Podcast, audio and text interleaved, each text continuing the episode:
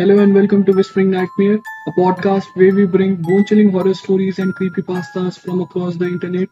So grab on your headphones and let's start. I'm sure you all are familiar with the stereotype that Appalachia is home to a bunch of reclusive inbred mountain people. Most Appalachians find this offensive and for good reason. Most of us are not inbred. Most of us have never met or even seen someone like that. But I have. I live right down the road from one such family, the Mundys.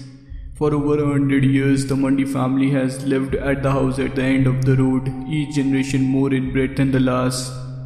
I don't want you all to picture their home as some old dilapidated Victorian manor that sits like a stain in its subdivision. This ain't like the Burbs or Edward Scissorhands. Make no mistake, the road I live on is unpaved and long. Manufactured homes and the occasional cabin sit on large lots spread up the mountain. These are lower to middle lower class families. There are a few retirees with new pickups, but overall there ain't much money around here. My home sits about halfway up the road. On a fall day when the trees are bare, I can look up the mountain and see part of the Mundy house. Now I said not to picture it as an old dilapidated Victorian manor, because it's not, but it is old and dilapidated. It's larger than the rest of the homes on the road, but it's box-shaped, a Civil War era built. The paint is faded, the roof is in disrepair, there's junk spread across the property, windows are broken and covered by plywood. It's seen better days, that's for sure. Actually, as the story goes, the Mundys were somewhat normal back in the day. The home was built in the 1800s by a Confederate veteran. He was married to his cousin, which I agree ain't normal, but back then it wasn't that frowned upon. Plus, I think they were second or third cousins, something like that. Anyways, Mr. Mundy started a local general store. It proved to be pretty popular and Mundy became a successful businessman and a major fixture in the community.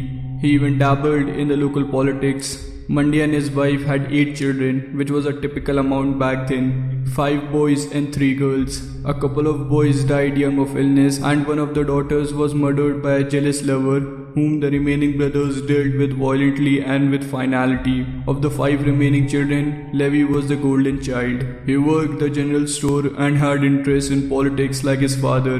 However, unbeknownst to the parents, Levi and his sister Sarah were romantically involved. Mama Mundy died early of what was most likely cancer, and old man Mundy subsequently fell into a deep depression. He took to the bottle pretty hard. One night he went on a drunken hike and died after tumbling down the mountain. Levi, being the favorite, inherited the store, and now that the parents were no longer around to disapprove, married his sister. Now, back then you could marry a cousin and most people wouldn't mind, but marrying your sister, well, that shit has always been abhorrent. Levi and Sarah were too in love to feel shame or embarrassment any longer. So they put their relationship out in the open for everyone to see, and that made folks pretty uncomfortable. So the locals stopped shopping at the Mundys general store. As you can guess, no customers meant no money, so the store closed down. You might be wondering what happened to the other Mundys. Surely, they weren't okay with their siblings marrying each other, bankrupting the family business and creating little inbred babies in the house they grew up in, right? Wrong. They knew about Levi and Sarah long before the two married, and get this, they joined in on the indecency. I'll spare you the details, but story goes that there were nights that people heard some blood-curdling lovemaking taking place in that house, a real family affair. Sarah gave birth to many children, not all of which survived, and of the 6 that did, they almost certainly were not all Levi's, although they were all his blood in one way or another. When a family is so intermixed, the individual stories begin to blur. I do not know what happened to Levi and Sarah's siblings. Some stayed at homes, others moved away. I can only imagine that there's some other Appalachian road with a Mundy family on it, but all I can tell you about now are the Mundys that live on my own road. They don't come out much, and when you do see them, it's like a Bigfoot sighting. You want to take a picture to prove that they exist, but you also don't want to get too close. They don't drive, so they don't go into town. I don't know what they eat. They don't have electricity or plumbing. They have a well on their property, so I guess that's where they get water. There's 5 of them up there, and one really old lady. I've seen her less than the others, maybe only 3 times my entire life. I saw her when I was about 9 years old. Us kids used to sneak up the mountain to try and catch a look at the Mundys. Our parents were ignorant of this, of course. One afternoon we got about 30 feet from the house. The front door was open, so we got a peek inside. There was a long hall that appeared to go from the front of the house to the back, and standing in that hall, hunched over, was the old lady, and she was looking right at us. We immediately ducked down the mountain and ran home. We decided the consequences of disobedience were worth telling our parents about the old lady. They weren't happy, but I'll never forget the concerned look on my father's face as he looked up the mountain. Like the old lady's presence somehow made the situation more disturbing. The second time I saw her, I was 17. My dog had gotten loose and caught a scent that took him up the mountain. My heart sank when I saw he was going towards the Mundys' house. I reluctantly took chase and found myself on their property. It was evening time. The sun hadn't fully set. Nobody was outside that I could see, and I knew if they were, I would have been in danger. People had wandered on their property before and barely escaped with their lives. The Mundys were extremely hostile to trespassers. I whispered loudly and desperately to my dog, but he was hooked on a scent. He went to the side of the house, waving around junk that I ain't sure how they obtained. Children's toys, car parts, empty bottles and cans. My dog came to a halt to sniff whatever odor, and I snagged him by the collar, and as I turned to rush him home, there she was. She was sitting in a dirty old chair. It wasn't on a porch or any spot where it would make sense. She was just sitting in the yard amongst the junk. I'm often respectful even when it's against my better judgment, so my first instinct was to apologize and tell her I was just retrieving my dog. She did not respond. She simply stared at me. I averted my gaze and promptly fled the property. She looked to be about 90 years old at the time, and aside from her sort of witchy old face, the other thing that struck me were her clothes. They looked like clothes I had seen in pictures of women from the 1800s. The third time I saw her was a week ago, and to help you understand how weird that is, I'm nearly 30 years old now. So in other words, I saw a 90-something-year-old over a decade, and then last week I saw her again. Not impossible to live so long, but pretty rare, right? Especially in such poor conditions. It was late at night. I was sitting outside drinking a beer and looking at the stars when I heard the shuffling of feet coming down the dirt road. I sat up, and sure enough, I saw shadowy figures. I could tell right away that these people weren't right. Their gait was awkward, their posture was weird. My heart skipped a beat when I counted 5 of them. It was the Mundys. They walked right past without looking at me. I was too shocked to move. I ain't ever seen them come down the mountain before. I watched them continue on down the road when I heard some more shuffling from the direction they came. It was the old lady. She had a long white dress on. I couldn't see her feet, but I heard them kicking up dirt and rocks. She looked almost like she was floating. But here's the part that really gives me chills. As she hovered in front of me, she stopped. She turned and looked directly at me, and without warning let out a soul-piercing scream. She wasn't scared, although the scream itself was horrifying. No, this was something different. This was a call.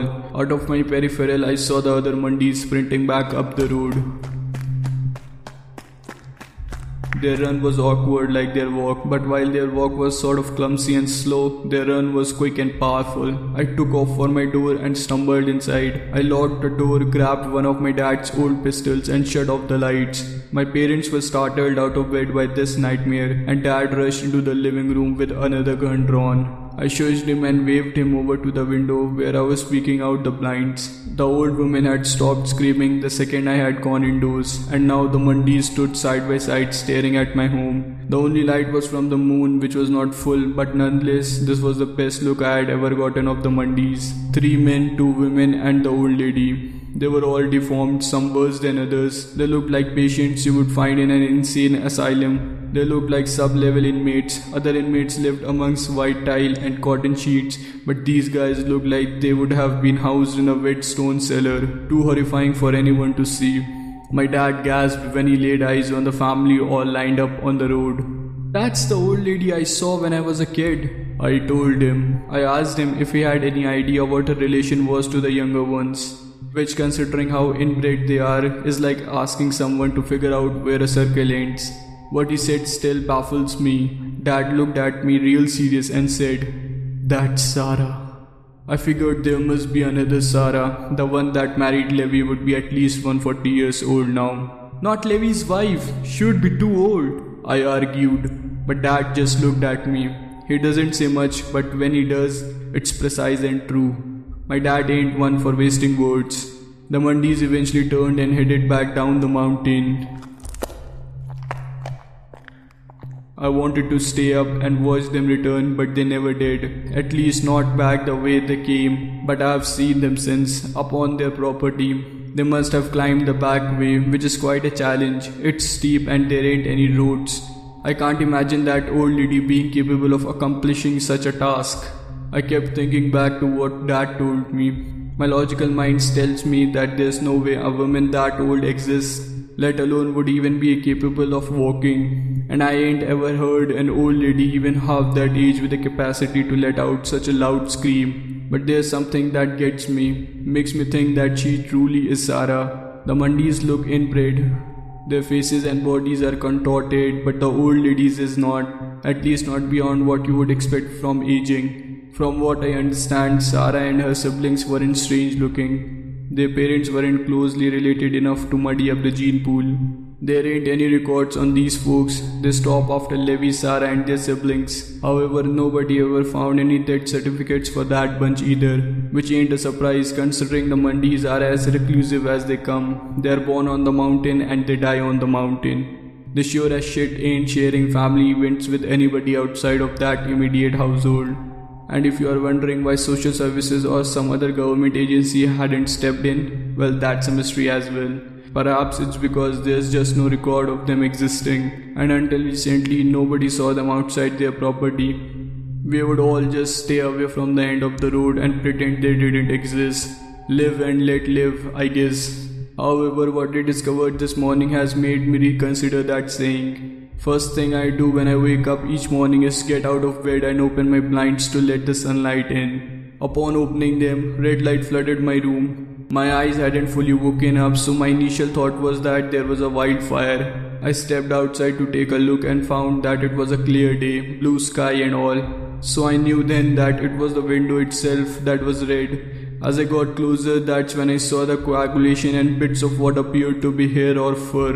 The entire window had been smeared with blood. My family is fine, don't worry. The police came out and took a report. They were pretty apprehensive about questioning the Mundys. Told me that the Mundys don't mess with no one. They even argued with me and said that it was most likely someone I knew playing a prank. One officer even accused me of doing it myself. Fuck them. I need to know who the old lady is. And why ain't there any young kids? I find it hard to believe that this generation of mutants is the one to break tradition. Maybe I'll find something that will convince somebody to end that nightmare and move the Mundys to some place that ain't here. I'm going in that house.